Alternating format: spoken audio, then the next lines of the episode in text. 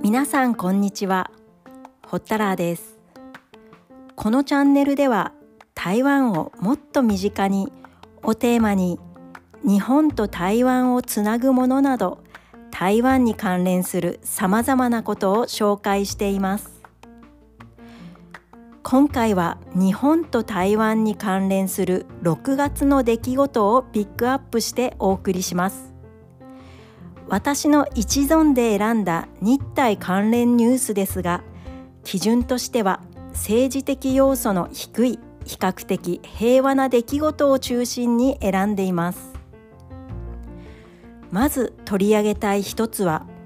日本から台湾へのワクチン提供です。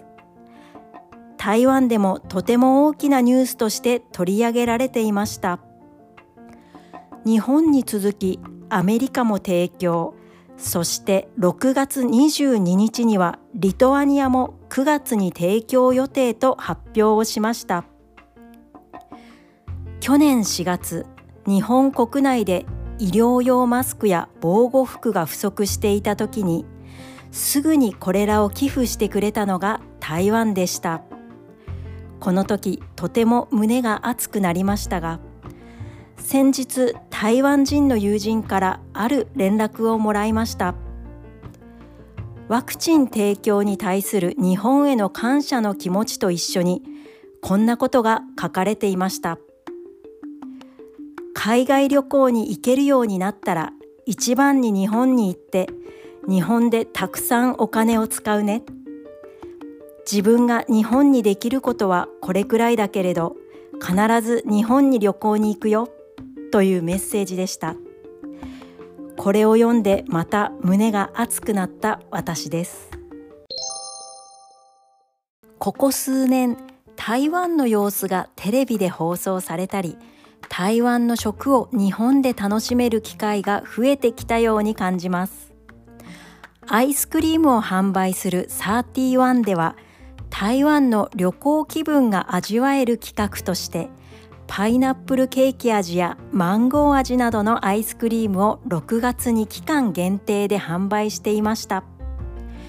この他にも台北郊外にある港町淡水に本店を置く台湾カステラのお店グランドカステラがろくがつから期間限定で渋谷に出店しています。埼玉県にある東武動物公園には、台湾からメスのミナミシロサイがろくがつようかに来園しました。ミナミシロサイは世界自然保護基金で近危急種という準絶滅危惧種に指定されているそうです。アジア圏では近年飼育下で人の手による繁殖が進められていて、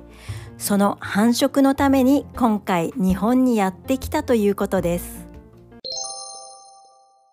端午の節句といえば、日本では毎年ごがついつか、子どもの日でもあります。中国語圏では旧暦のごがついつか、今年はろくがつじゅうよっかがその日で、竹の葉っぱにおこわを包んだちまきを食べる習慣があります。私も日本にあるいくつかの台湾料理店からちまきを取り寄せて食べ比べをしました。時期を問わずにちまきを販売するお店もありますので、機会がありましたらぜひ食べてみてください。お店によってだいぶ味が違います。今回はろくがつの日台関連の出来事をお送りしましたが、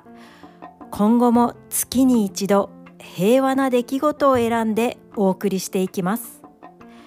お聞きいただきありがとうございます。ホッタラーでした。